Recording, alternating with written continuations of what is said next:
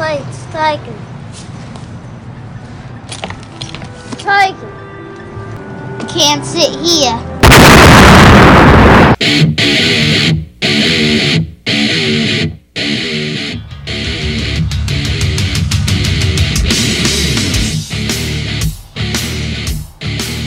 All right, we're back with another Seats Taken podcast episode, talk show, whatever you want to call it.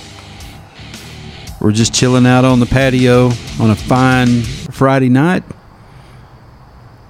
Hear a little bit of a ambient sound in the background, wind chimes, cars driving by. Got a dog sitting to my left, nobody sitting to my right. Across the, across the table, I've got Mr.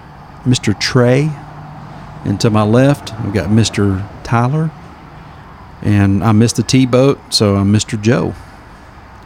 But tonight we would we are kind of going to do a little uh, a little podcast, just kind of general talk, nothing scripted, nothing prepared for by any means, but we just kind of want to kind of talk about stuff and something that we were kind of talking about earlier before we we come on is uh, we were talking about constitutional carry in the state of Texas.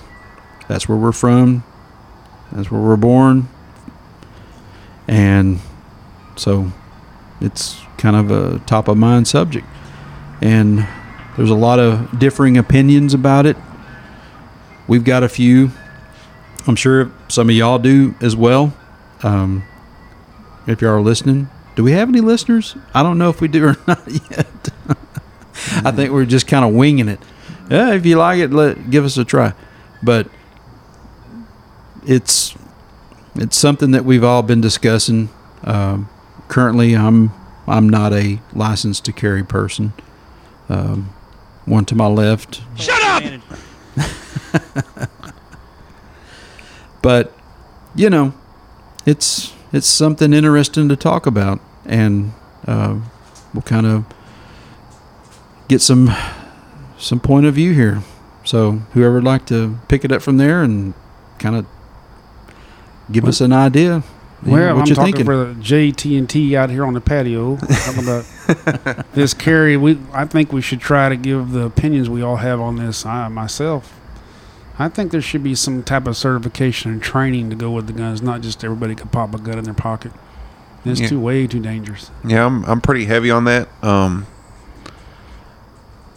more so that I forked over the money Already. to get the license to carry myself, Got a grudge about it. and but at the same time, you know, going through the class as boring as it, as it may be and as redundant as it may be, um, not everyone out there has knowledge of guns, but they do want to be able to protect themselves Yeah. and um, which is fine. You know, I have no issue with that. You know, I'm a big second Second Amendment supporter. You know, But let me throw this at you. When you say that, people are their little antennas go up and they say, "But you support it, but you don't support people having guns." But there's always these little catches and little keywords and triggers that people talk about. well, I mean, you can buy and own a gun all day, but do I think everyone should be able to? if you're illegally allowed to. Yeah, I mean, I just want people. You know, I can't. It's a big pool out there, and like I said before, people do want to protect themselves, but not everyone's been around guns all their life. You know, they might have True. just bought their gun the day before the class, We need some training. Training. for sure. and Yeah. you know, they're little, little eager to pull that trigger. They get in a in a hostile situation. Well, you have to understand And- it's a it's a it's not a toy. It's a tool.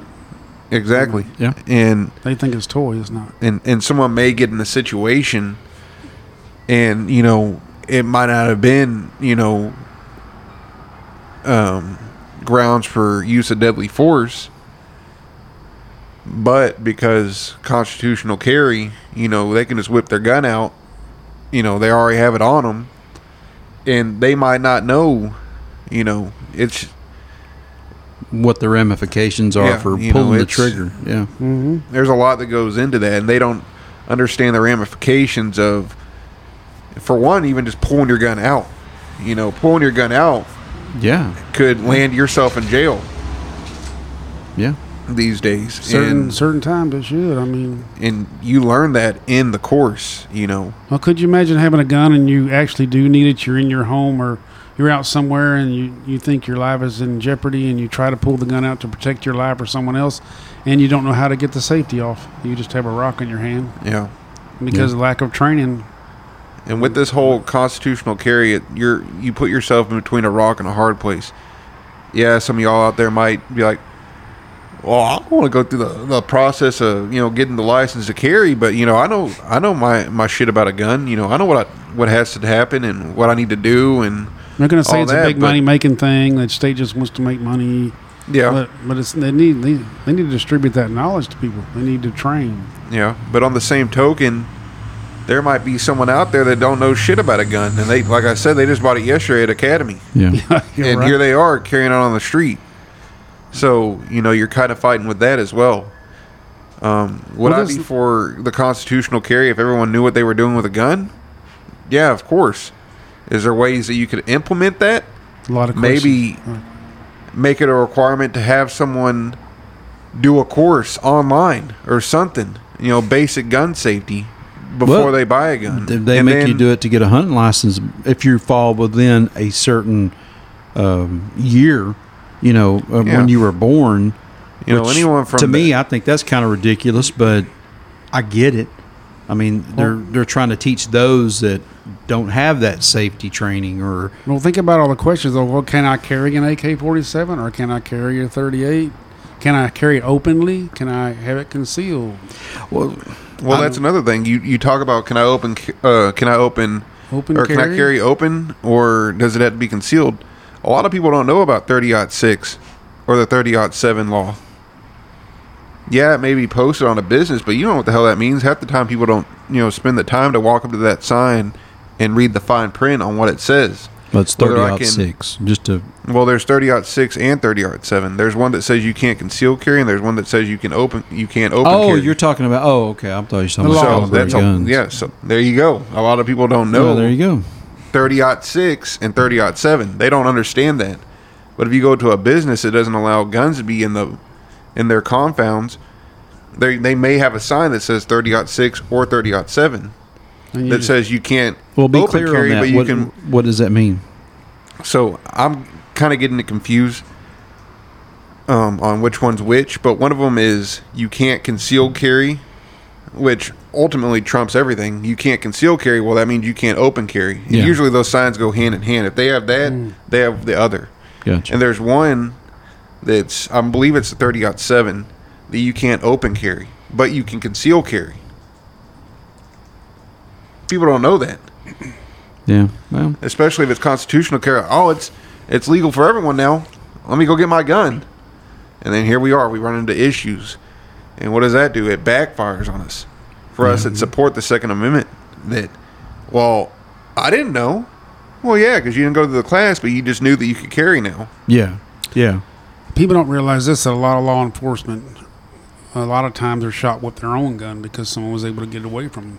Yep. And I've That's seen true. films where people are always reaching for his gun. Well, what if you're out there and you're open carrying and you get in a bar fight and they see you've got a gun hanging on your hip? Yeah. And they What whip are they it going off to grab of first? Yeah. if they want to win. There's a lot of things that people. I mean, that the hell I don't even know. And I'm I've been around guns for a good portion of my life, and you know I never knew that you couldn't carry uh, a gun openly on your thigh.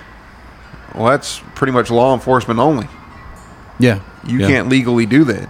And, and well, until And then a shoulder holster. The LTC you can't have a shoulder around. holster unless you have something covering that shoulder holster. I've been around guns pretty much all my life, but I'm still very limited on my knowledge. But I do know that if you, I was taught that if you pull the gun, you never pull unless you're going to use it. You never use it unless you shoot for the center. And if you do pull it, don't be standing next to them. You got to stand way back so they can't grab it.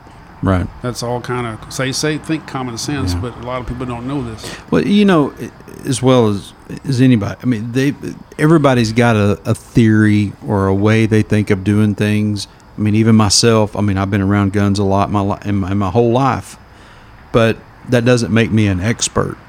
You know, because you know, it's kind of became cliche, but like when they asked Mike Tyson, you know, um, or somebody that was going to fight Mike Tyson, or there was something, there was a somebody brought up to him, and he goes, "Well, everybody's got a plan until they get hit in the mouth." You know, it's like, yeah, this is what I'm going to do. Whenever I see somebody come running up to me, I'm going to pull my gun out and pow, pow, pow. I'm going to get them, or I'm going to hold them off and tell them to stand back or whatever. That's not Watch I mean, too much TV. Yeah, I mean that's just not yeah. the case. I mean, and not only is it, you know, I don't know what I would do.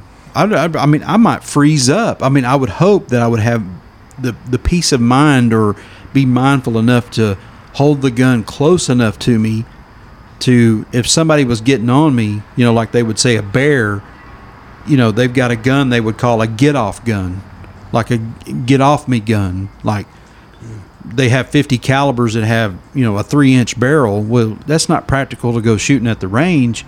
But if you've got a 400 pound grizzly fixing to bite your head off and he's got you and all you got is that gun and you put it up in his gut and pull the trigger well maybe that's you walking out of there or you know surviving the attack. Mm-hmm. And it'd be the same way if somebody were to jump you at the gas station. I mean every scenario is different and that's I mean, we'll probably get a little comment on that as far as like law enforcement goes. And there are bad law enforcement, and there are probably um, uh, law enforcement that are uh, profiling. Uh, there's definitely that, and there's definitely, uh, I'm sure, that that are somewhat racist towards you know African Americans, uh, Asians, Chi- you know, Chinese or Mexican or whatever. But there are those that are out there. There's like, I just want to get through my shift and get home. And it'd be the same way with you. It's like, look, I just want to leave out of this bad neighborhood where my job that pays my bills is at. I, you know, I don't. It's either me or the other guy. And you all also hear another cliche is like, well, I would rather be uh, tried by twelve than carried by six. You know. Yeah. So, I mean, I mean, I don't think anybody could ever definitely say, "Well, this is what I would do in a situation like that," unless you're a, a Navy SEAL or a special There, operations there you type go with the training again. See, Yeah. train- So, I mean, Um, those guys are trained on- killers. Uh-huh. or lack of in some people's cases. But Yeah, but anyway, Another thing on that, you know, kind of going back to you know not having the training and kind of what you were talking about.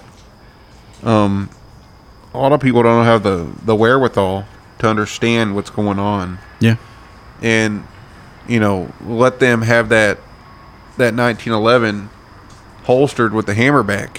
There ain't no safety on a 1911, so or on a on a Glock. So you got one on on 1911 there is, but a Glock. Well, on the got an 1911, I mean- mechanism for that. they have the the safety on the rear end, but Yeah, I mean, you got a half cock and you got a a safety. yeah. But let someone in a tense Just to be clear. situation, you know, not be thinking about that. You know, Daddy gave me this gun. I'm gonna carry it on me now. I got a round in the chamber in this Glock, and you know, just a tense situation. Someone's coming up on you, and you reach in, or you reach in your purse, in your holster, and the first thing you do is you wrap your finger around that trigger, and in the motion of you pulling out, what's going to happen? You're going to pull that trigger, and you're probably going to hurt yourself. got a hair So not only is it the safety of yourself, but others as well. So that's another thing. And um, uh, there's no training in uh, you know the class you know that touches on that. You know, withdrawing the gun from your holster. Or, you know, they don't train you to pull your gun out of your purse. But you know, some people aren't aware of those things. You know, in the act of pulling their gun out. I think you should, if you own any kind of gun for whatever reason, you should go to the range uh, periodically and train with it yourself. Get used to it and learn how to carry it if you're going to carry it. But Yeah. there again, that goes with the are you carrying it legally or illegally, and have you been trained to do so? and you know it, it kind of sucks with you know times being the way they are you know covid hit um, these ammunition manufacturers really you know almost halted production Mm-hmm. and that's I think that's kind of def- deterred people from going to the range and you know practicing.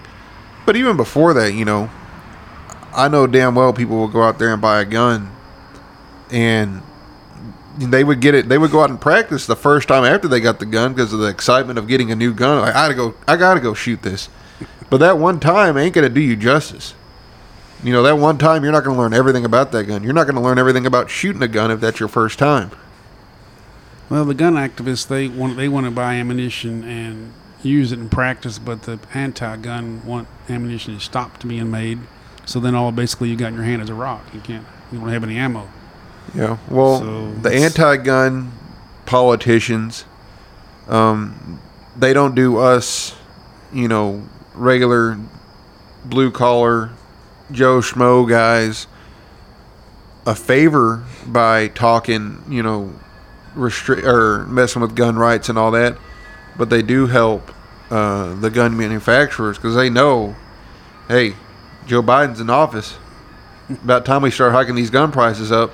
He's talking about taking them away. People are gonna be itching to get them before he pulls a trigger on something, which nine times out of ten never happens.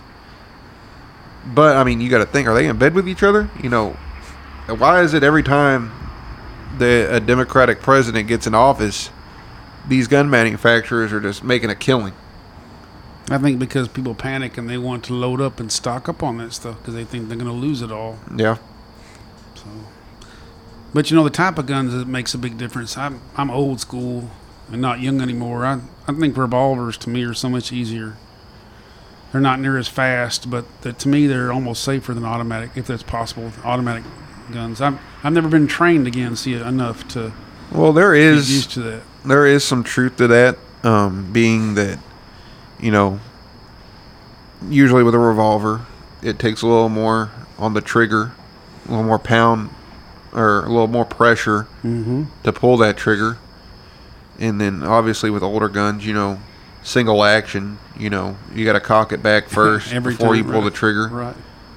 Um, and then That's obviously the safety, huh? That's yeah, the safety pretty much. And obviously, as guns progressed, um, you know, they came into double action, and you know, there was no more of that cock it back, pull the trigger, cock it back, pull the trigger. It's cock it back once, pull the trigger. And you know, most guns you don't even have to cock it back the first time; Mm-hmm. it'll do it automatically. Those automatic pistols. I remember before, when I was a small kid, that a lot of people I knew that were, they had revolvers, and revolvers even had where you could pop the cylinder out and pop a whole new loaded cylinder in there toward the end, Yeah, and then all of a sudden everything went automatic. yeah. Which can hold like what 15, one in the chamber and 14 rounds or something like Oh, that. man, they're all over the. I mean, you can get extended mags. Wow. I mean, you name it. You could have a thirty round mag in your Glock. See, back you in the day, to. the cop would carry back in the seventies. I, from what I remember, was a thirty. What was it, a thirty-eight or maybe a three fifty-seven, six shot, Mhm. and they'd be way outgunned now, even by the cops themselves. I mean, they, no one's going to carry that. Yeah. I mean, I'm sure you have some old school cops out there, probably at the chief level these days, but Yeah, like, you know, in in a real life scenario, I mean, today as a cop, you know, if you're carrying a revolver, that's probably just for show. That ain't for uh, practical use. You know, if you knew you were gonna, there was a It- it'll- possibility you could get into it. they'll still do the job, though. I think uh, I don't think there was a better gun made than the thirty-eight myself, but that's just my opinion. I think there's no gun better made than the 1911. Yeah, I Simplicity. mean, Saturday Night Special to me, they never got any better than that. 38 had some. Yeah, It's it's got everything you want in the smallest. It's got some possible. skins on the wall. That's that's for sure. Yeah, I mean, when you, of course, you know you'll have, and it's true. It's you know it doesn't matter in a lot of case. In some cases, you know, um, you know, if you're shot with something like a a, a 22, a 25 caliber, a 32 caliber, or a, a 380 or a 38 or 357, you know, stuff like that. I mean, it, there's people that survive, you know, larger calibers and smaller calibers, but then there's some that don't survive small calibers, larger calibers. Um, Well, man, if I, I tell you what, if I was getting shot at and I could make a request on what the hell they're shooting at me with, I'd choose a large caliber every day Really? against a smaller caliber, Mm-hmm. especially why, why was that? Why would you say that? because the smaller calibers they enter your body and they're too small to penetrate out the other side. So they get in your body, they're striking every artery, you name it, just traveling through your body. Well, I think it depends on the bullet too. You got hollow points; they're made to kill, and they spread out. But you've got the like a what do you call it? A full metal jacket. They go through everything just like Yeah. a straight line. They'll just You're, mu- I think you're much you. more apt to survive the straight line than you are the hollow point.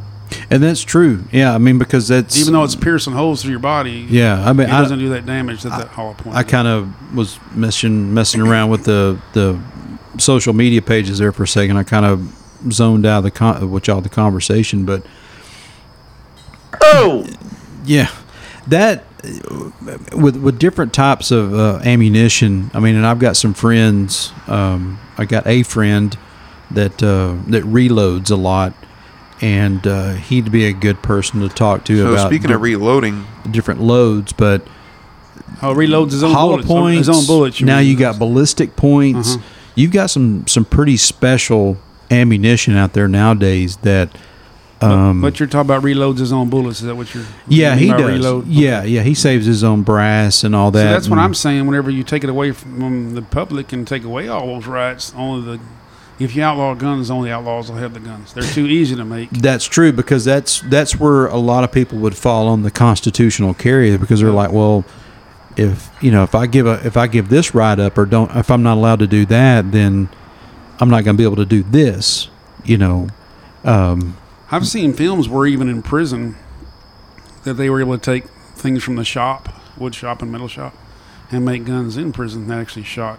yeah. that gun that you brought over the other day looked like a prison gun. Oh, exactly. And by the way, hopefully nobody's listening to this, but that that particular gun is um we won't say what it is or what it was. It is allegedly illegal It looks like it's. because I want that particular gun, I won't give it a name. If y'all are listening, we're located in uh, No. the northern part of Alaska. yeah. Our names are Greg, Anchor- Anchorage is Steve, beautiful and this time, Edward. Yeah. and we only eat seal blubber, and we never go anywhere but from one igloo to another. Um, but yeah, that particular. how do you know? How do you? Because you I look- researched did it. You looked it up. yeah, I looked it up. Yeah, the gun itself And is it's a damn a- shame because that gun just fell overboard when we were on the boat last weekend. Uh, yeah, Oh, we haven't Just- seen it since. Oops. Yeah. But yeah, it was actually a kid's. I don't know. It would take somebody a minute to figure all this out, but it was actually a kid's 22 single shot rifle that was modified to that point. wow, really? There, uh, yeah, I think there was some of them that were modified, well, it and I know I'm leaving everybody in the dark on this because I, the, you do have to register it with the um, the uh, ATF See, or I- BB something or another. I heard rumors that that was like passed down from a, a deceased law enforcement to a relative. Yeah, And well- it was it was that probably confiscated way back, There you go. probably 50, 60 years ago from somebody. There you that go. long ago. It's an antique now. Yeah, so it, Yeah, well, I mean, I, I wouldn't necessarily go out and shoot it, and No, it's just like twenty two though. Well, just like twenty two bullets, people don't know that. Isn't there like a twenty two short and a twenty two long? yeah, yeah, The long was made to go in the rifle for a very long distance, right? Very, Well, they have some pistols that can have the capability to shoot 22 long rifle, but Really, then there's the also pistol? Well, a different 22. out of the pistol. well, like uh, I own one. We own one. It's um, or I inherited one through my dad, but it'll shoot 22 shorts and long rifles, and then you this remove. is not the same gun we were talking about. no, no, no, no, no, no, no. This is a legal gun. And this particular gun, you would take the cylinder out and replace it with another cylinder. Already loaded cylinder, like I was that you could earlier. shoot Wow, Magnum 22 Magnum rounds. wow, sound like a special gun. So, you know, it, it's basically like, I guess, 22 shorts, and I and somebody will probably correct me on this if they listen to this and they comment or what have you. That I believe 22 shorts are more subsonic. They're not as like as fast as a 22 long rifle. Well, yeah, you go. Yeah, you with think a right long rifle, 22 you have more room for That long is a key word. you know some powder in there. I Mm-hmm. wouldn't want to get shot by one, but Like well, like I know. said earlier, if I had a, my choice, I'd rather be shot by a large caliber gun, regardless of what kind of round that is. I'd rather be shot with a, a s- uh, a full metal jacket.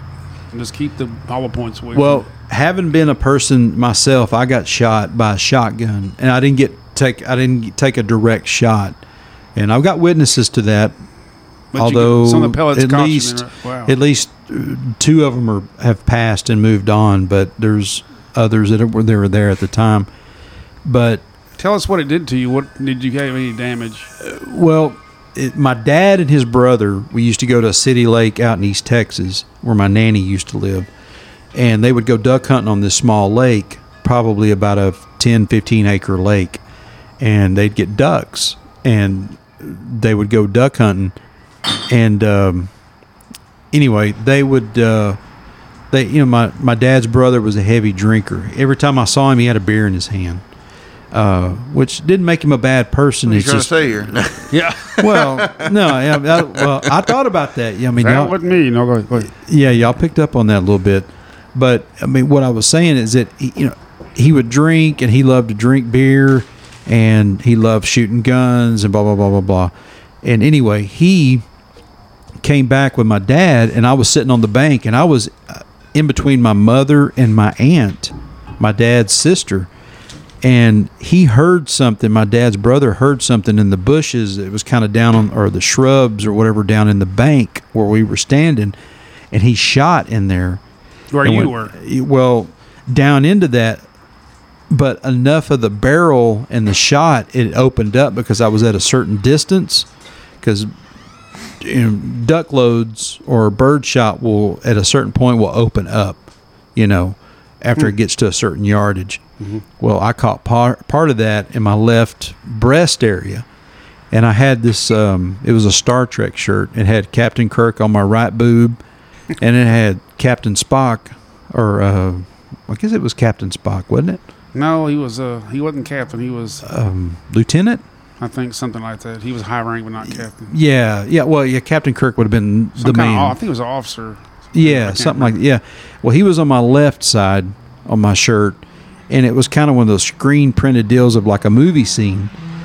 Well, the shot hit, and it hit me like between both of my my breasts, and and my left nipple had taken some of the shot, and it split it. So it was BBs then. It was BBs, guts, yeah. yeah. So I mean, it wasn't like a direct shot, but it was enough for being a small child. I mean, I was probably six, seven years old. Got your attention right. Yeah, I hit the deck, and everybody thought, "Oh my God, they shot him! They killed him!" Right, right. Because you hear a blast, and you see a little kid go Splat. Yeah. yeah. fall over. So, but yeah, that I, I, don't- I don't mean I don't know where Tyler's going with the larger caliber because. I don't think you would necessarily survive something like that, especially if it was in your I've heard upper that mo- torso. well, most most people are killed with smaller rounds, but I think most people carry smaller rounds. I think that's because it's light. yeah. Yeah. You're not going to carry a Well, the mob fi- did that, right? I mean, the, I've always back in the heard like the mob would do it like right behind your ear and the well, that was your head. execution, yeah, or- execution style, yeah, behind your ear. But uh, back in the day, I mean, you could tell I'm the old, I'm the old one. But uh, 38 special was that was it, and cops and criminals carried them. Yeah. and they worked very efficiently. A lot of people, women carried the small 22s. Uh, a lot of card sharks back way even further back than that always had a small pistol of some kind if they had a pistol at all, yeah. where they could grab it and no one see it right quick and just have it. in Yeah, they also carried that because it sounds like a damn nail gun going off. You know, it don't sound like Yeah. a, a traditional gun going off. It sounds like someone just pop, building a fence back back in the background. But uh, yeah, I think, but I think more people have smaller caliber. So a lot of crimes used to be committed with a lot of 22s, pistols, but you just never know. yeah, yeah. uh, You know, twenty twos are a lot of fun to shoot too. They're, the other, yeah, they don't have much of a kick, but they, like any other gun, they're deadly. But uh, my wife, we were talking about automatic pistols, or yeah, she was convinced by some friends that to try out a automatic pistol, and I just don't have enough training. She tried to train a little bit, but they're mechanized, and there's a lot to it. Automatic or semi-automatic? Uh, well, I, I would say I thought automatic. I'm not sure. There, one of them's a Glock, and one of them's something else. So what kind of? Well, I mean, I, I know there's I know some it. Glocks out there, and I don't even know too many law enforcement. You know, I don't even know if law enforcement's allowed to carry a fully automatic. Um, Well, I guess maybe Pistol. Semi, I guess semi-automatic. But Yeah. uh, the Glocks, I do know. I've heard heard people say that they made those guns so well. They're so light, and you can't you can't drop them and have them go off, which was, used to be the case back in the day. A lot of guns, you, they say they did all kinds of tests with them, ran over them and everything, and they, they won't go off unless you You pull the trigger. uh, pull the trigger, or release the safety. Or yeah, whatever. unless it was just a the luckiest fall ever, and it, you know, caught a twig on the way down, and it just so happened to have enough pressure to pull that trigger back. Well, I've heard and heard through the grapevine they did they did extensive testing. That's why law enforcement, I guess, carries it. Supposedly, it's the best. I don't know. I don't agree, but I, mean, I guess you have to get faster and bigger as time goes on because you remember what happened in California when them two guys put that chain armor on and started robbing banks. They robbed the bank and walked out, and the cops were shooting them and they just bouncing off of them.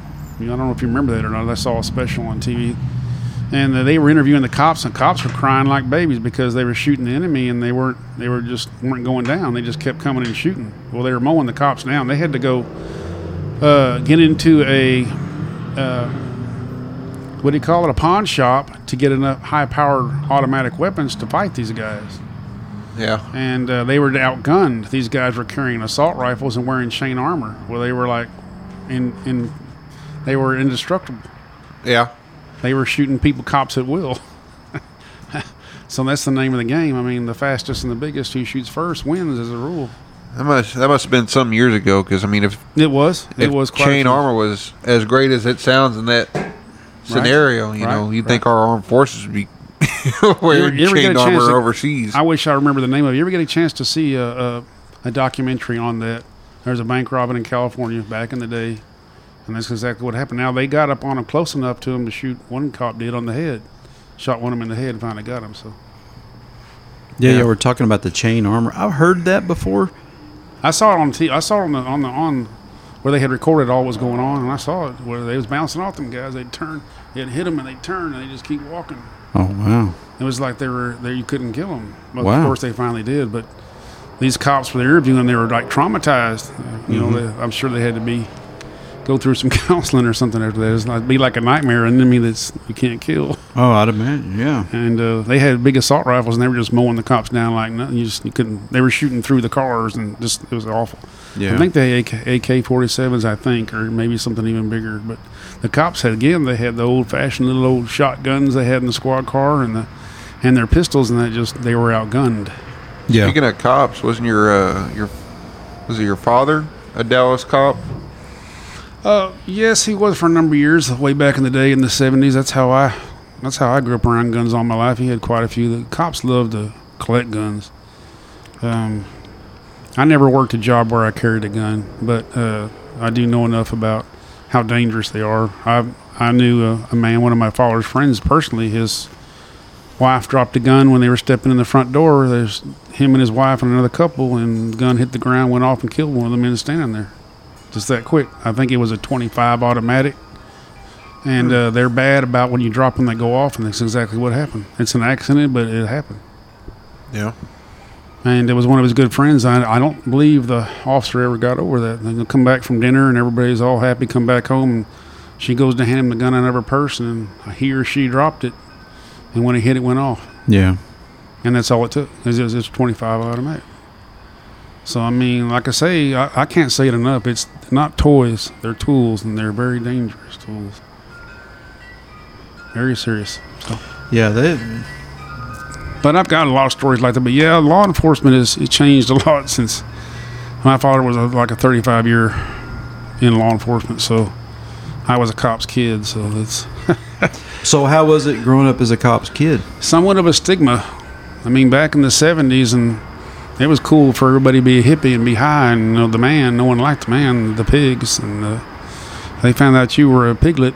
They, I had a, I had a couple of kids, uh, had a couple of fights over it. Uh, well, boys would be boys. In middle school, it was uh, exceptionally bad. I Yeah. fought quite a bit, and I was small for my age, didn't help. Well, did you ever feel like you could get away with a certain amount of stuff Uh, because you were somebody's kid that well, was in the no, police? not at all. He was. My dad was very strict, and because of that, you were almost held higher, just like the cops were. They're Higher held to a higher standard. yeah. Yeah. But um, he was uh, very, very different back in the time. That's for sure. Um, they say, "What's the what's the saying?" There's nobody worse than a cop's son or a preacher's daughter.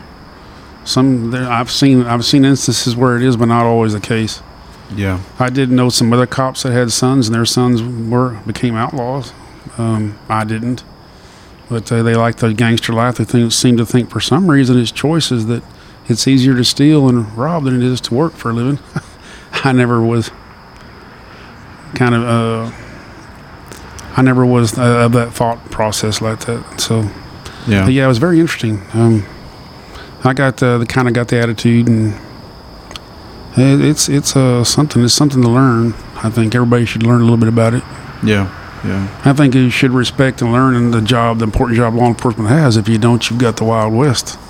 Well, I mean, do you think the kids of the of your time, you know, growing up that had moms, dads, or what have you, grandparents, whatever, in the in law enforcement, do you think they acted out just to kind of rebel, to kind of like throw it in their face, like, oh, hey, you know, I knew, yeah, the rebel. I knew some that did and some that didn't. Yeah. about 50-50. yeah, yeah. Yeah. But Well, you didn't fall in that that category so much, right? No, I, mean, stayed pretty straight and narrow. Pretty I was, straight and narrow. I was a good kid. Uh, it wasn't until later when I got grown that I started acting up a little bit, but uh, Yeah. straightened back out again. So Yeah, yeah, I definitely think that, um, kind of like what you said earlier, um, you had that stigma of being a, you know, a cop's. If they found Son. it, I tried not to, to uh, Yeah. let it out, but I can imagine you probably get a little picked on. You know, like, oh, well, uh, sometimes I uh, I didn't uh, you know let her didn't uh, advertise. That's Yeah. for sure. I didn't advertise. yeah, Well, you know, I think that's, you know, you, you also said boys will be boys. Well, not, you know, kind of in that same subject, you know, a lot of people see cops, um, they're all the same. And the same thing with boys will be boys. Um, well, they're all the same. Well, that's not the case. Not every cop's a bad cop. Right. right. Every boy is just the boy, you know. Yeah. There are, yeah, you know, a vast majority of them out there are good guys.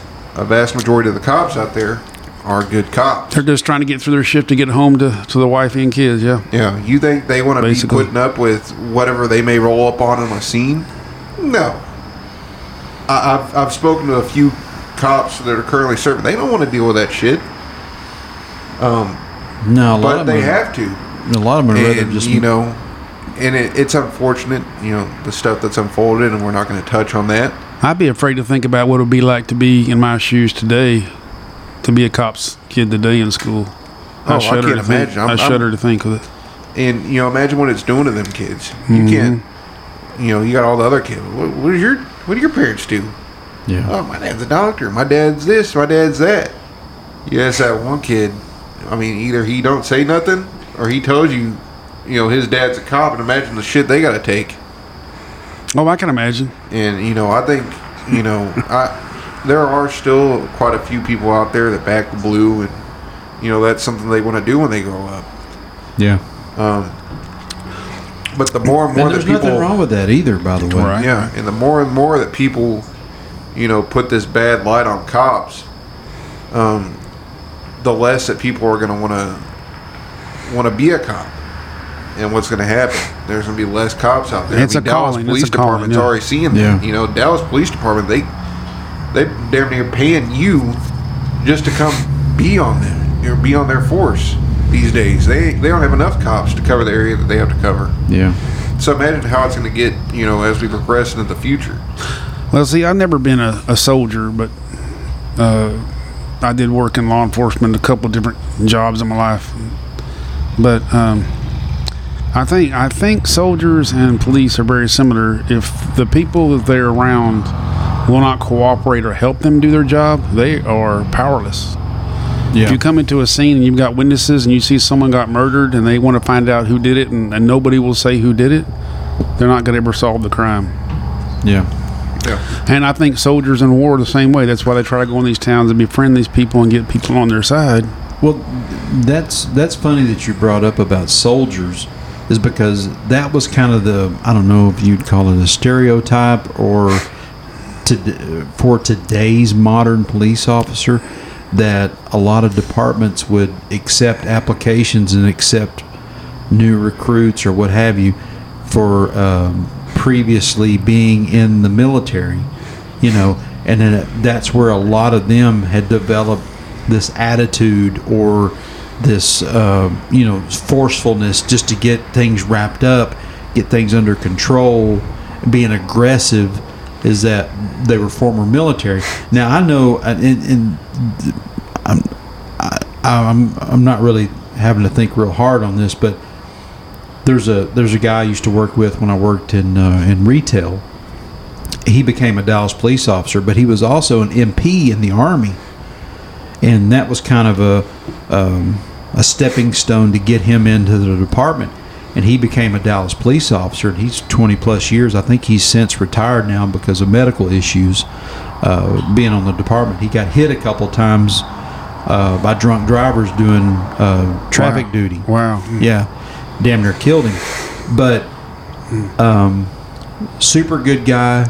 Never got that out of him. He basically went by the book and by instinct in some cases. And, you know, the book, depending on what it was, instinct, depending on by what it was Well, or I- situation. I saw that happen, and in my mind, there's no doubt that mil- ex-military make the best cops and firemen. No doubt in my mind, because Yeah, some their think so, training, yeah. the training, and the attitude, and the they know the situation, they can handle the situation. Where some people are not trained or not able to handle that kind of situation, but they've had previous training. And I worked with guys uh, in my two different experiences that I had, and uh, the, the next military that were excellent at, Yeah. at the job. Yeah. I mean, I mean, there's all different kinds of, um, all different kinds of um, rabbit holes. I'm sure we could go down as far as who's suited for the job, who's not. I mean, I, I don't even think you could really put a finger on it until you you get out into the mix of the world. You know, I mean, you get into the neighborhoods, and you get to learn exactly. what's going exactly. on. It'll actually live it. That's why I love to see people who actually done the job talk about the job. right. I don't like it when someone's read a book and they say, "Oh yeah, I know what it's like to be a soldier." No, you don't. spouting opinions No, you about don't. it. Yeah, yeah. Or, or you know things like, uh, "I know what it's like to be shot at. I've read the book." No, no you don't. you don't know any idea, have any idea. if yeah. I want, if I want to know about a subject, I'd much, especially something with that kind of power or whatever, or violence or extremism. I want to go right to the source and talk to people who did it, who Yeah. went through it. yeah, yeah. That, Yeah. No, that that makes total sense.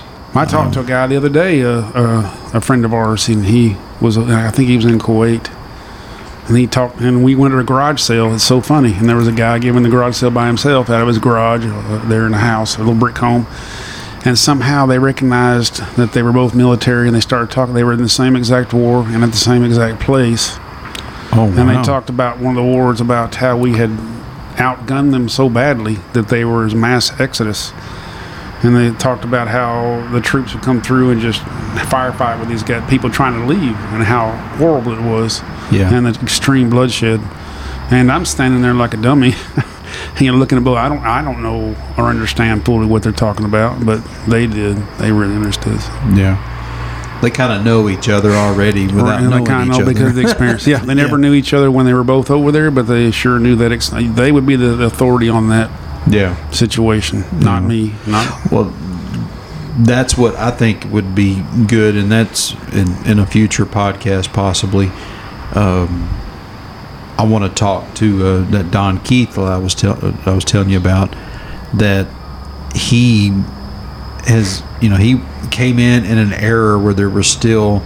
Um, I mean, when, when was the Civil Rights Act signed? In '69, something like that. I believe so. Uh, the ACLU, I think, came through when Kennedy was in office, but that, I was a tiny baby, so Yeah, Um, yeah. Well, I mean, it, there there was tension about that, and there was still, you know, bigotry and racism in those eras. But you know, to kind of get a perspective of law enforcement at the time, you know, Well, from somebody that that lived it. my opinion is here that a lot of people won't agree with me, but I think every, nothing is really black and white. It's all green. It's all about the money. But I don't think it's they say, "Oh, it's a white cop killing a black man." No, it's a it's a whatever cop fighting a gangster. Yeah. Whatever color that gangster is, it's not really what the cop is. I don't believe what they're looking at. Yeah. They're trying to deal with someone who has broke the law, and a couple of guys here recently that made the news, they were drug dealers, as far as I could tell, or what they reported. Didn't really matter what they what they They didn't like. care. They Yeah. didn't care if they were green, but they were having to fight them or whatever. Yeah. And that last one I saw, the they started to march before the tape was released, when that girl was trying to stab the other girl and was shot dead by a cop because she was trying to stab the other girl. Yeah. All of a sudden, it got real quiet. Well, automatically, when a cop shoots somebody, they're not doing it. I don't believe they're doing it for fun. No. They're trying to save their life or somebody Lord, else's no. life. And the ca- that case is uh, his body cam showed it all. That girl had her arm in the air with the knife in her hand Yeah. Yeah. and going down with it. And uh, it already been reported that she dropped the knife and gave up and got gunned down, which uh, false false news. But to some of to some folks out there, that, That doesn't matter. Right. It doesn't But matter. when they played the body cam, yeah. they, uh, they the camera don't lie, as they say. Yeah. I think it can a little, but not to the. And what you notice is Well, um, with that, and you know, it, it was a story. You know, obviously, um, the media these days are looking for these money making stories. Sensationalism, yes. Yeah, and, that's true. What sells? And no, we're not trying to downplay what happened. You know, it's or anything that's happening these days. We're not for it. We're not against it. You know, but it's unfortunate that that young girl's life was taken that day. Um, Exactly. but what ha- What Very would you? so. What if you were in the other parent's shoes in that situation? It was your daughter being And, stabbed. I mean, what would, are you going to say the cop was in the wrong for saving your daughter's life? I don't believe they and, would. and several people are saying, "Well, what if what if the cop pulled his taser?" Well, you know, life's full of what ifs, and you know, hindsight's always twenty twenty. well, But at the end of the day, the girl, that other girl, or you know, whatever situation it may be, you know, tragedy was prevented, but also it was prevented by another tragedy. yeah, exactly. Yeah. Um, Which I think, in uh, as far as I know, I've I've never been a cop, like I say, but she was using deadly force. So as far as I know, for my knowledge, is he had the right to use deadly force, which yeah, is it'd be happened. one thing if that girl was about to throw a punch or you know Yeah. throw her into the window Yeah, or fist something, fight but and he, he pulled the gun and you know shot that one, was yeah. he pulled the gun. You know that That's You know that's wrong. You know wrong all day. if What there wasn't a knife involved, there that would have never happened. right. Never any any would kind of weapon, really. If she's striking, maybe even a bat, for sure, a gun, but a knife and all, any dead, any deadly weapon. And I think what's getting a lot of people right now is, you know, it it is kind of weird. He the first thing he pulled out before that whole scene unfolded was his pistol. You know, he didn't pull up to the scene and immediately draw his. Did you his see his body cam? He just drove up and walked up on that. Yeah. seconds, seconds And to you know. Yeah, it- literally it's all in the literal, you literally know, seconds. split second. He thought he saw that girl throw a girl on the ground, but then what happened a few seconds later? Yeah, I think what's getting a lot of people is, you know, why didn't that cop pull his Yeah, his his taser. Uh, his taser? Because Um, of the use you know, of here we go again. Well, what if you know? What if he did pull his taser? Would we be looking at you know the girl that was committing the crime? She's still alive, but maybe the girl that was getting pushed up against that vehicle was she getting stabbed in the neck? Well, the other side would say, why did he pull his gun and stop her? Because the taser didn't. Now she's stabbed to death. And if he pulled his gun, she he would have saved her life. I bet you that's what would have happened had he pulled his taser and not stopped her. And You, know, the these gun is going to stop.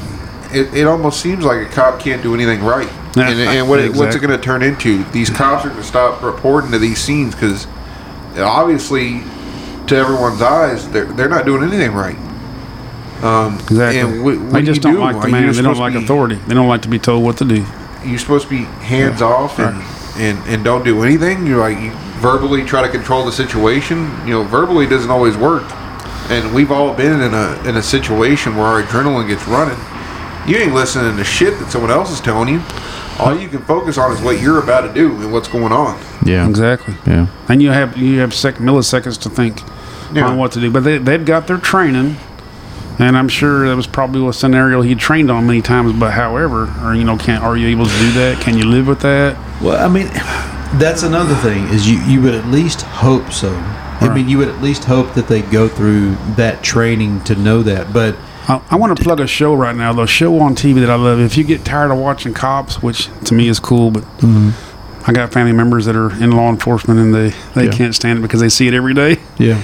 But uh, a new show that I found was called. Uh, can I say that? What a show is on TV? Oh, yeah, yeah, about, uh, I survived a crime, and it's pro. I think I've heard it. Yeah. It's pro victim, and it shows you'll see home invasions where the person's walking down his own hallway, Yeah. and another man came around the corner, from, or came up the stairs and had a rifle. Well, the homeowner grabbed the rifle and began fighting.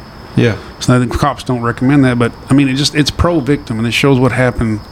And it's and the show is I survived a crime, and it's all kinds of crime. They show carjackings, Gotcha. uh, home invasions, all caught on tape yeah. uh, shootings, um, robberies, and uh, when you see what those poor victims are, a lot of times mind their business, working or going about, and they are attacked by these predators. And most of the time they're armed, and it's just uh, if you want to see what, what can happen out there Yeah. on tape, And Uh, you know, to Is kind that, of get is it off. like live? I mean, is that actual? I mean, the reenactment? is that basically? no, there's what no it is? reenactment. It's actual tapes. It's all actual tapes. Oh, so when you like- see someone get shot or stabbed on there, they're being shot and stabbed. Oh, so CCTV It's- basically. They don't like- call it that, but yeah, yeah. It's a, well, it's Mm-hmm. mostly surveillance cameras from, let's say, like jewelry stores, gas stations, Oh, uh, okay, uh, stuff okay. like that. Caught across the street from somebody's Yeah. t- uh, doorbell cam, Yeah. yeah. stuff like that. Well, those things have become popular. Oh, cameras, cameras are everywhere, or sometimes it's people's phones. It just depends on what camera caught it, if they got it or not. Yeah. Yeah. And then they enter. What's really cool is at the end they usually take one of the stories, and interview that person, Yeah. and they tell the audience how they felt. Sometimes they, I thought I was going to die, you know, things like that. yeah. What did I do to deserve this, and all that kind of stuff. Sure. Sure. Uh, really, really cool stories I've seen is where they come in to rob a place and they've done it more than once, and they almost recognize the guy coming in.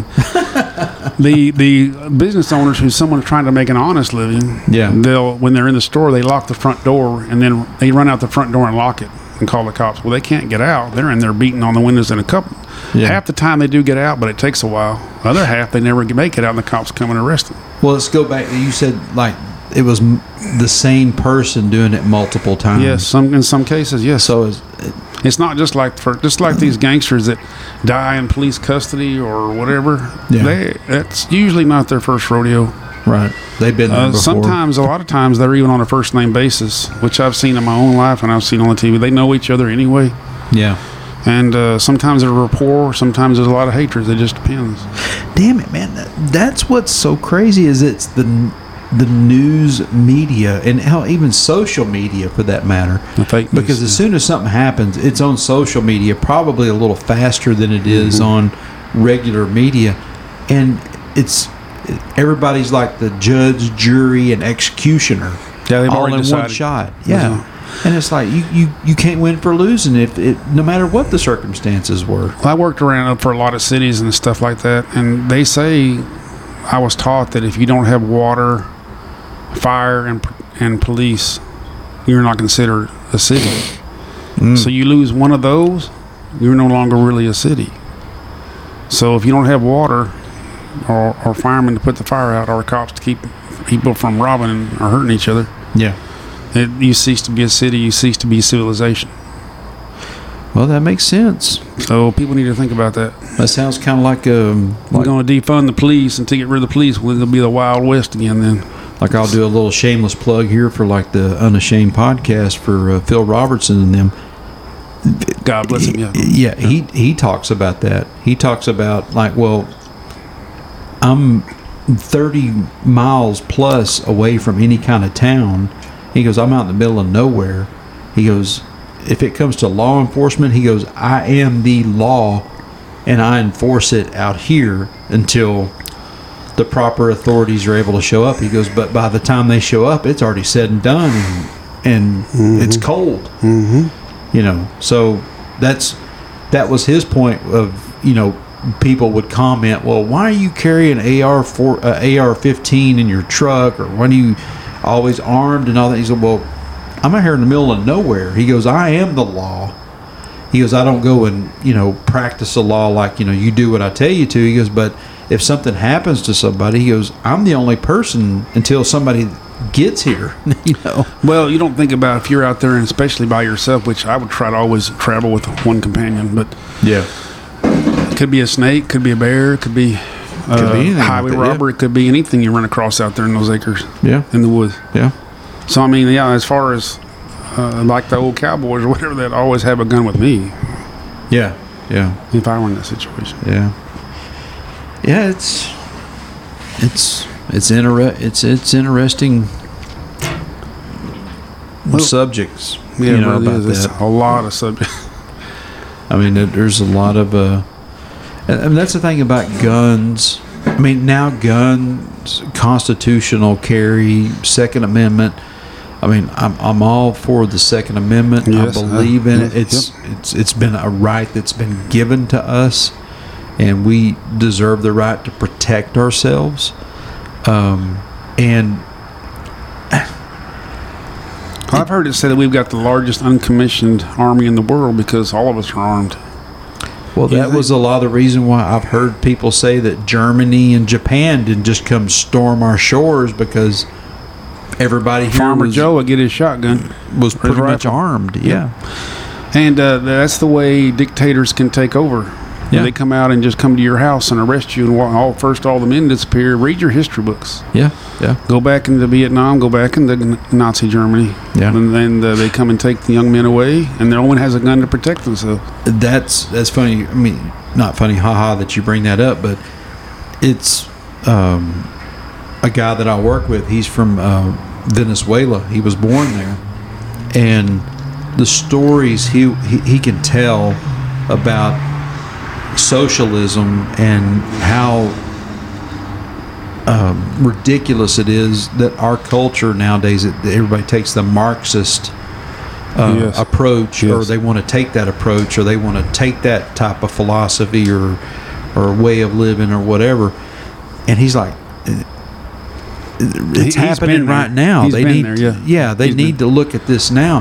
Yeah. And he's a guy that I'm gonna I'm gonna have either come over or at some point uh, maybe go to his. I don't know, but Was it Argentina that was very prosperous and capitalist at one time and went went socialist and now they're broke? yeah, yeah. Same way with Is that the- is that the- Venezuela. yeah, That's what maybe it's Venezuela. I'm thinking anyway, Well- one of those South American countries. And it's like Venezuela, and from what he told me, it's um, primarily it's well, it's socialist, but the the government has taken control of everything so much that you know your water, your uh, your money. I mean, anything They got comes- money lining their streets because it, it don't mean anything over there. I'm going to quote Margaret Th- uh, Margaret Thatcher on this when she said, which I think England did go socialist.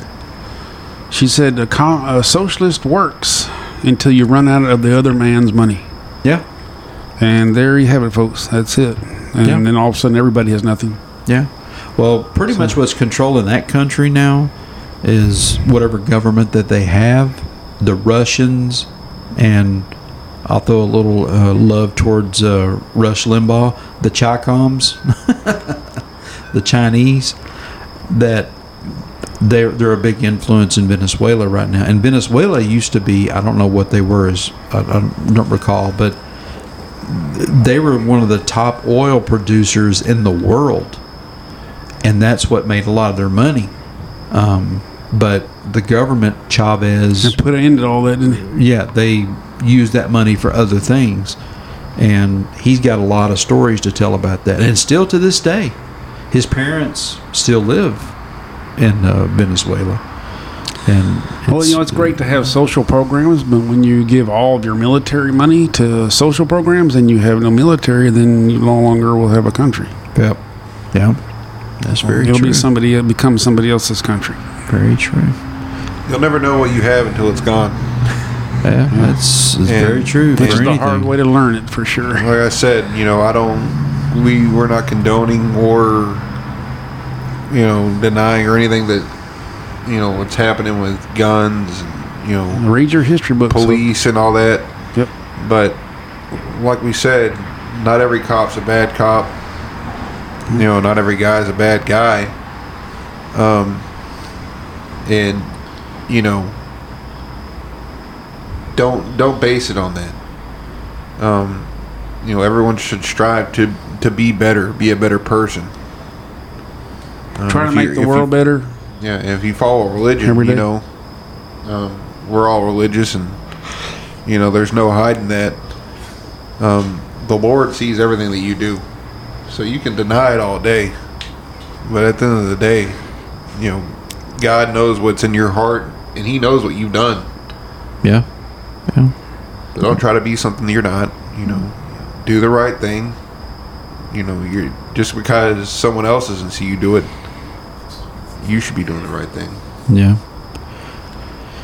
Yeah, it's a it's an interesting subject. I mean, I know we went from constant, constitutional carry here in the state of Texas. I mean, obviously now I don't know.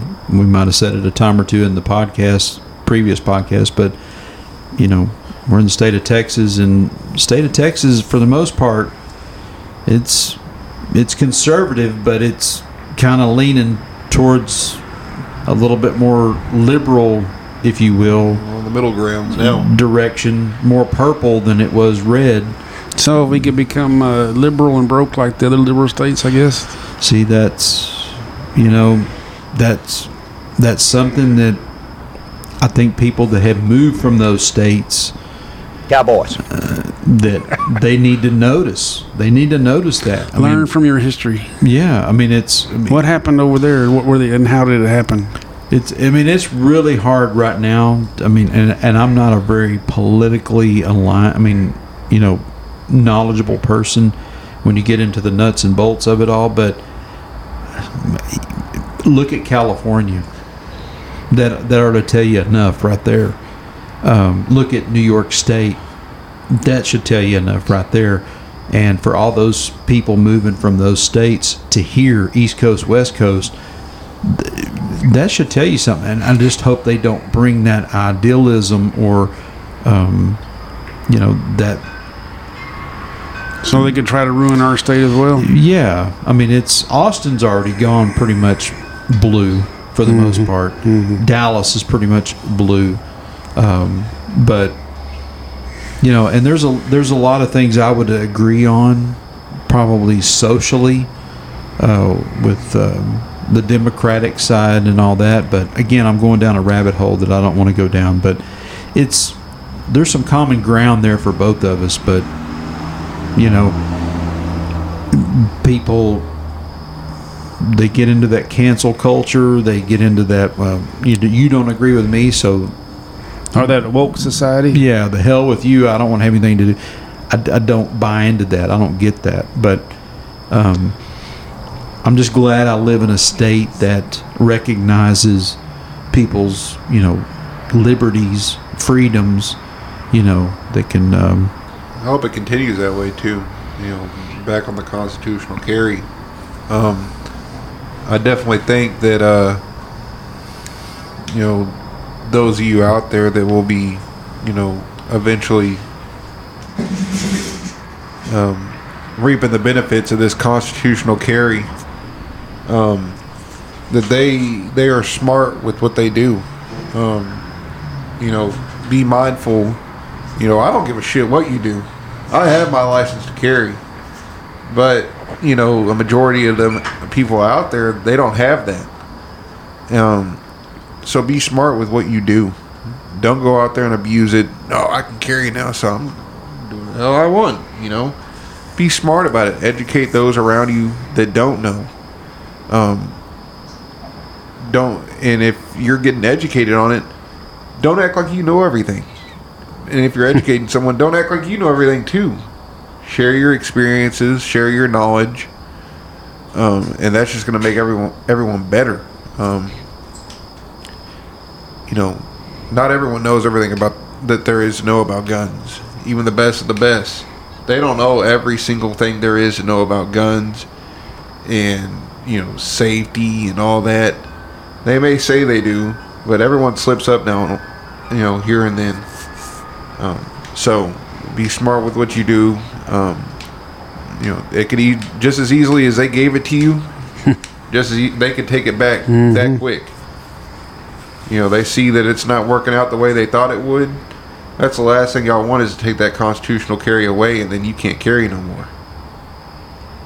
and then you're going to be forced to do what I had to do: go through the class, pay your money, get your fingerprints done, do the background check, um, go to the class, sit through that mandated. I don't, I can't remember how long it is, but it's mandated. There ain't no speeding up that class.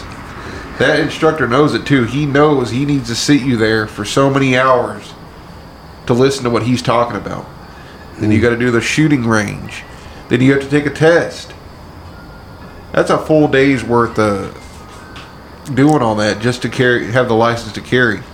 So you know, as of now, um, people are pretty lucky that they're afforded the opportunity to carry without having to go through all that. Um, so you know, don't don't ruin your opportunity. Um, educate yourself as well, and if you don't know, ask someone. You know, what can you do? What you cannot do? Yeah, you would hope they would do that. I mean, common sense would tell you to do that, right? But Yeah, I know there's A lot of some people Yahoo out there that I can go ask them. I know all about guns, and here they they're going to be the jackass that's open open carrying yeah, on their shoulder with a a wife beater on, walk into a restaurant. They got thirty aught six and thirty odd seven up. Well, I, I know one doesn't mean anything to the other, but I mean, I, growing up in the '70s, um, latter part of the '70s, you know, it, it wasn't that big of a deal to see somebody's dad or my dad or uncle have a firearm in the car or the glove compartment or you know leaned up inside the door to the house Or hanging over the door. Yeah. Yeah, and- and, different you things. know, yeah. And you wouldn't believe it. I open carry, you know, sometimes, and you know the looks that you get. People see that you got a gun. on, Oh my god! Mm-hmm. You know the look. You, you think you just whipped your private parts out. The, the way that people look at you, like I, I can't believe it. He's got one of those on him right now. I, I can My kids in here. I, you know, I can understand that because we have a customer of ours that comes into our shop, and he open carries, and um, our the company I work for, he doesn't have anything posted on the door saying you can't carry a firearm in there. Period. So he's under the impression and legally uh, capable of doing that. But when he walks in, the first thing I see, and this guy, he is a black male. That doesn't deter me, but the fact is, is I don't know who he is.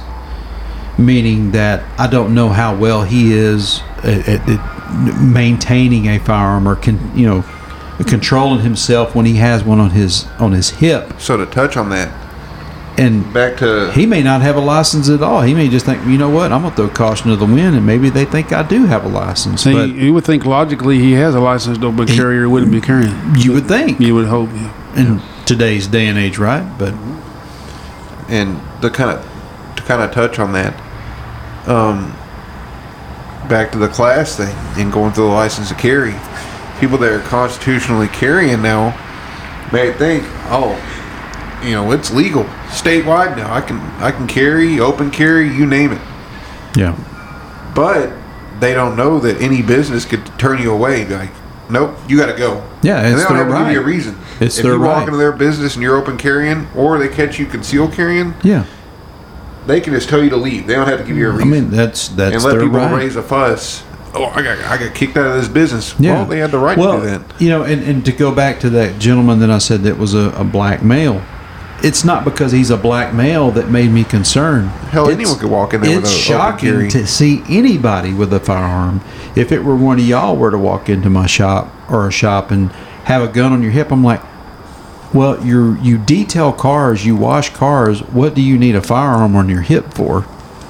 What's the point of that? But obviously, if you're doing that, then Why does anyone open carry? Or why does anyone yeah, I carry? mean, you. I mean, I'm thinking, okay, he must be legally capable of doing that, or he's just that stupid. He's just carrying one around just to, you know, stick it in the eye to the to the the authorities. But I got to believe that he's legally able to carry that. My dad, when he was still alive, he walked into a grocery store had his gun on his hip, and he said he got all kinds of looks from people. They didn't know whether or not if he was a police officer or if he was just some old man that was carrying a gun. And lo and behold, somebody had brought they had approached him and asked him, said, "Do you are you a police officer in the area?" And he goes, "No, You know what's I just weird have a about license to carry." You know what's weird about this whole thing And he could get open carry in that store. is back in the day, having a gun, you know, openly on you. Mm-hmm. And I'm talking back in the day, that was normal. When did this become abnormal?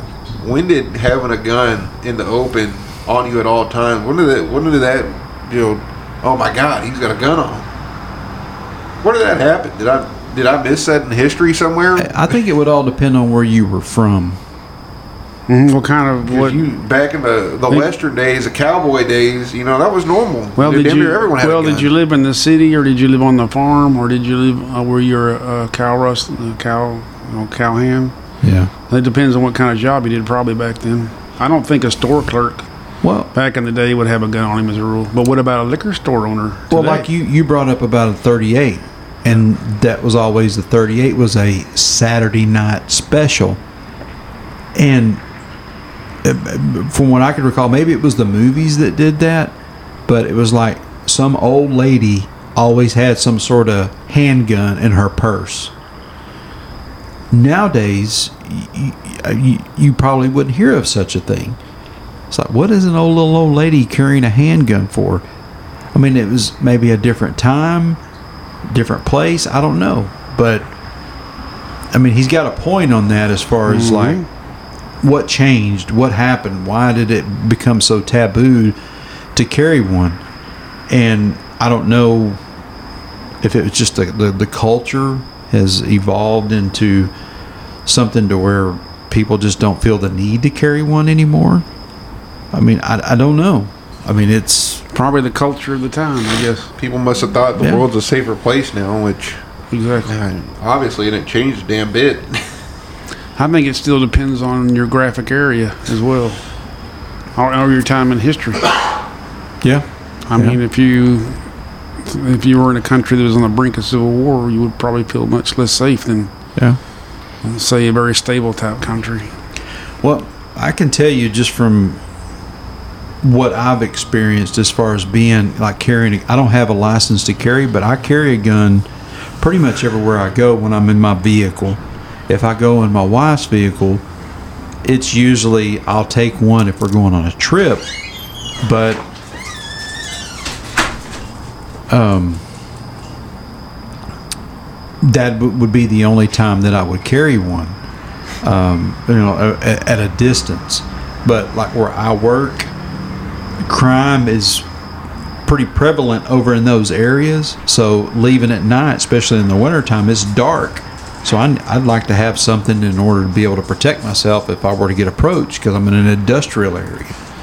But, you know, that'd be the only time I would carry, you know, a, a firearm. I'm not really concerned about it when I go to the fair park to the fair. I mean, there's a lot of pol- there's quite a bit of police there. Some would argue, well, yeah, you might need one there because they may not be able to get to you by the time something happens. Well, I'm like, well,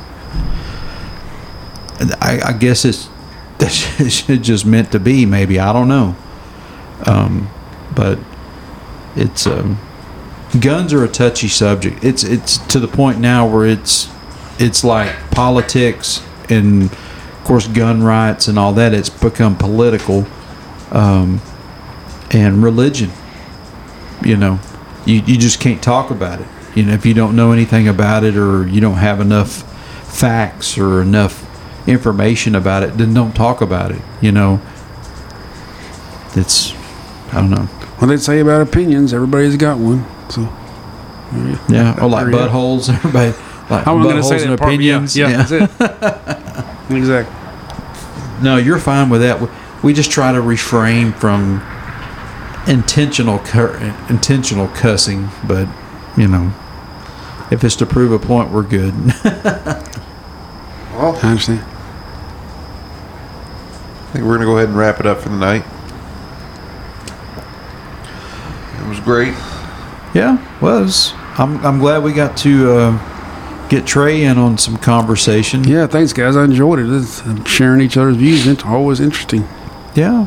I mean, we still need to talk some uh, Van Gogh, Oh, yeah. and just to In let the everybody. future, we'll have a Van Gogh episode. yeah, A man go, man go. Yeah. yeah. We're, we're gonna blend, uh, maybe blend that in. Maybe it'll be a separate episode. I don't know, but I'd really like. We need to do, uh, and y'all be looking for it. We're gonna do. What were we gonna call it? The um, the deer head episode. Yeah, yeah, the deer head. The deer head episode. Hunting season can't get here soon enough. Stick around for that.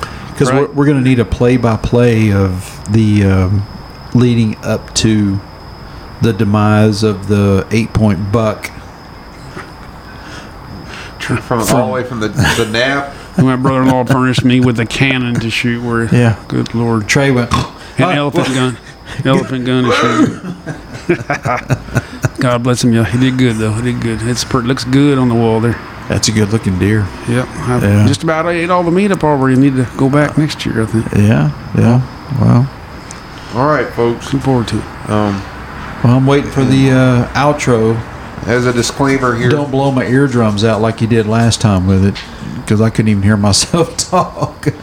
as a as a disclaimer, um, you know, you know, we touched heavily on cops today.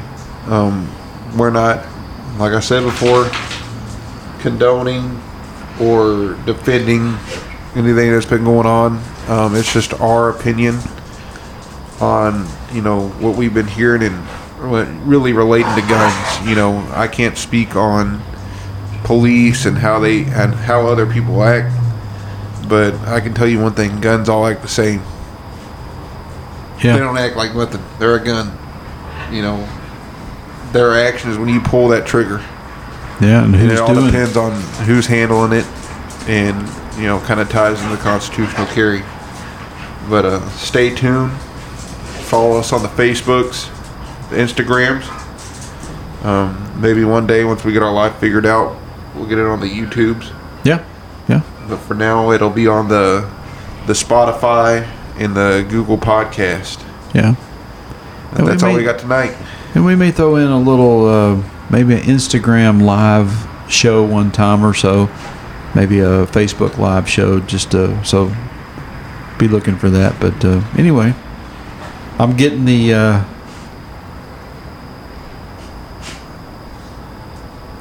The wrap it up. the So wrap it up signal. we'll holler at y'all later. Well, let's hear it. Oh! Slate's taken. Taken. Can't sit here.